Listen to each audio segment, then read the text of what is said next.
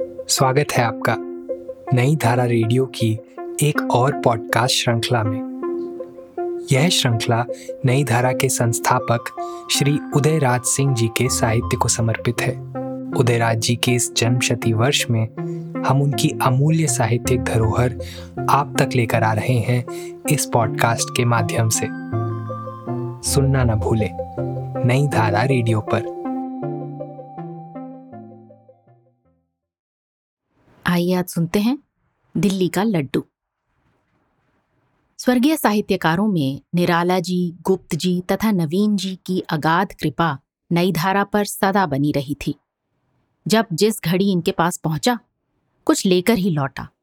कुछ खोने की तो बात ही न थी। रचना तो लेता ही, उनके सानिध्य से जो लाभ उठाया, वो हमारे जीवन की अमूल्य निधि हो गया। बेनीपुरी जी लंदन के लिए रवाना हो रहे हैं। बहुधंधी तो वो थे ही।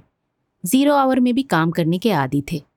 जाते जाते कह गए, बबुआ जी, रचनाओं की कमी है। कुछ तो मैं जुटा चुका हूँ। बाकी सब आपको करना है। मैं तो पैरों में पंख बांधकर चला लंदन की सैर करने।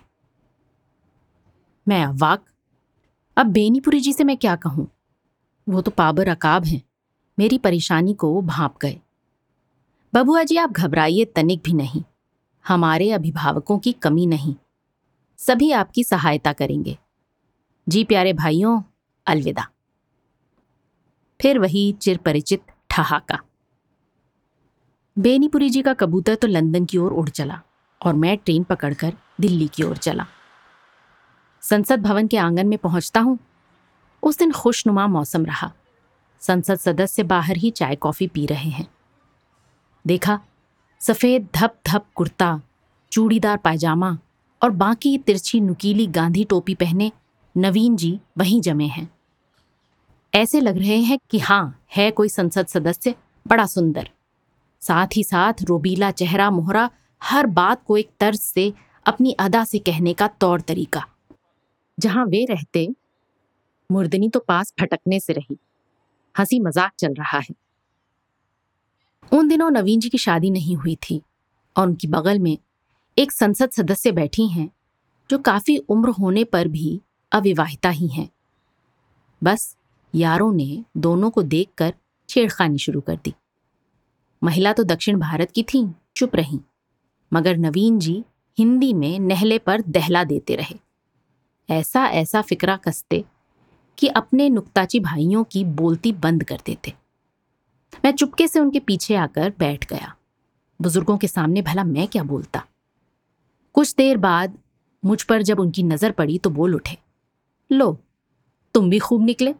तुम्हारे ही इंतज़ार में तो मैं लोकसभा से निकलकर बाहर बैठा हूँ।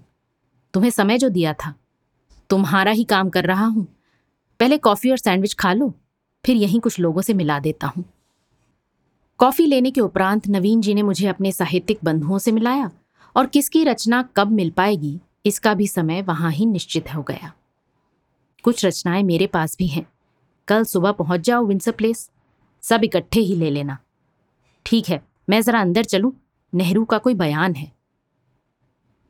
मेरे पैर ज़मीन पर टिक टिक पड़ते ही न थे। कलेजा बल्लियों उछल रहा था। दूसरे दिन तड़के जब नवीन जी के विंसर प्लेस वाले निवास स्थान पर पहुँचा तो देखा जांघिया गंजी पहने कुछ गुनगुना रहे हैं। शायद अपनी कविता की कोई कड़ी दोहरा रहे हैं। आओ आओ, अपनी चीज़ ले लो, सब तैयार है। चाय पीकर जाना। कुछ मिठाइयाँ भी चख लो, ऐसे छुट्टी नहीं मिलेगी। मुझे तो मुँह मांगी मिठाई मिल चुकी थी। फिर भी उनका प्रसाद ले लेना तो ज़रूरी ही था। संध्या समय दद्दा मैथिली शरण गुप्त के फ्लैट पर पहुँचा। दद्दा बड़े इत्मीनान से बैठकर किसी चिंतन में लीन थे। मुझे लगा जैसे राम नाम स्मरण कर रहे हैं। उफ, नाहक ही मैंने दद्दा को इस समय तंग किया। मेरे मन में ऐसी बात एकाएक उठाई, मगर दद्दा तो बिल्कुल देवता स्वरूप थे। बालक जैसा हँसते हुए कहने लगे, आओ आओ। आज तो नवीन जी ने तुम्हारे लिए बहुत कोशिश की। किसी से कविता, किसी से लेख, किसी से कहानी मांगते रहे। उनके यहाँ तो जानते हो, जमघट लगा रहता है। जी उनकी कृपा मुझ पर बहुत रहती है। कुछ खाओगे? दद्दा अभी नहीं। कुछ पियो ही सही चाय या शरबत? ना दद्दा, किसी दूसरे दिन। लो, इस उम्र में इतना परहेज? अजी हमारी उम्र में पहुँचना तो परहेज करना, भला अभी से? और वो खिलखिलाकर हंस पड़े। दद्दा, उन्हीं की लेखनी से स्तंभ के लिए प्रार्थना करने आया हूँ। अब कुछ लिखा नहीं जाता। बहुत थक गया। मानसिक श्रम भी नहीं हो पाता। अब कहाँ कुछ पढ़ लिख पाता हूँ? मैं चुप। दद्दा ने ऐसी बात कह दी कि अब कोई क्या कहे। कुछ देर तो वातावरण शांत हो जाता है। फिर दद्दा ने कलम उठाकर चार लाइन अपनी लरजती उंगलियों से लिखकर मुझे दे दी। लो, इतने से तुम्हारा काम चल जाएगा। क्या करूँ? अब कुछ लिखा नहीं जाता। दद्दा, मैं तो धन्य धन्य हो गया। आपका ये प्रसाद पाकर नई धारा बाग बाग हो जाएगी। दद्दा हंस रहे हैं। कुछ देर बाद मैं चलने को हुआ तो दद्दा ने कहा, अभी बैठो, जल्दी क्या है? मैं बैठ जाता हूँ। दद्दा की आँखें कुछ खोजती हुई दूर, बहुत दूर चली जाती हैं। फिर वो कहने लगे, जानते हो, तुम्हारे पिता की कहानी कानों में कंगना। जब पहले पहल इंदू में छपी तो मुझे ऐसा लगा कि ये कोई बंगला कहानी का अनुवाद है। फिर बिजली छपी तो मेरा विश्वास और दृढ़ हो गया। रविंद्र का युग था। उनकी तूती सारे साहित्य संसार पर बोल रही थी। ये तो मुझे बहुत पीछे पता चला कि राधिका रमन हिंदी के उदीयमान कहानीकार हैं। उस समय तो उनकी संस्कृत निष्ठ शैली ने धूम मचा दी। दद्दा हंस पड़े। ये सब तो बहुत पुरानी बातें हुई।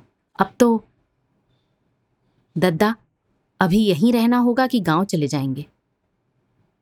जब तक संसद चालू है, तब तक मैं दिल्ली में ही रहूँगा। कुछ ना कुछ प्रतिदिन लगा रहता है। क्या कहूँ? दिल्ली का लड्डू? खाए तो टिकटू? क्या कहूँ? दिल्ली का लड्डू? खाए तो भी चैन नहीं। नहीं खाए तो भी चैन नहीं। ऐसी ही है ये दिल्ली। इस बार दद्दा व्यंगात्मक चेहरा बनाकर खिलखिलाने लगे। मैं नॉर्थ एवेन्यू की सड़क पर टहल रहा हूँ, सोच रहा हूँ, दिल्ली का लड्डू जो खाए, उसका भी मौला भला करे, जो ना खाए, उसका भी भला हो।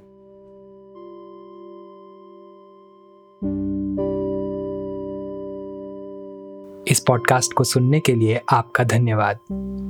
हम आशा करते हैं कि हमारी ये प्रस्तुति आपको ज़रूर पसंद आई होगी। अन्य पॉडकास्ट्स, वीडियो इंटरव्यूज़ आदि के लिए नई धारा को सभी सोशल मीडिया प्लेटफॉर्म्स पर फॉलो करें। जल्द ही आपसे फिर मुलाकात होगी। धन्यवाद।